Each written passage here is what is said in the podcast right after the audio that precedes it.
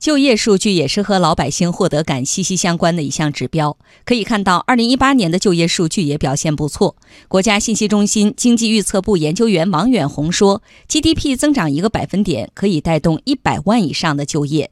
在目前外部因素复杂多变的情况下，稳就业具有重要意义。”这一千三百多万这种新增就业，就业增长之后呢，就带来了收入，带来消费。嗯，大家都知道六稳，第一项呢就是稳就业，然后呢，就是通过这些措施呢，就是我们把整体的这个消费吧，啊，保持在相对比较高的一个水平。这个确实很不容易。这次中央经济工作会议有提出一个重点，叫强大国内市场，就是努力要满足终端的消费需求，同时呢，发挥投资的一些关键作用。实际上也就是说，可能要稳定投资和稳定消费，呃，就稳定内。内需，然后增加这个内需对经济增长的贡献嘛，所以说把那个整体达到一个稳增长、稳就业、这个稳预期这样一个目的。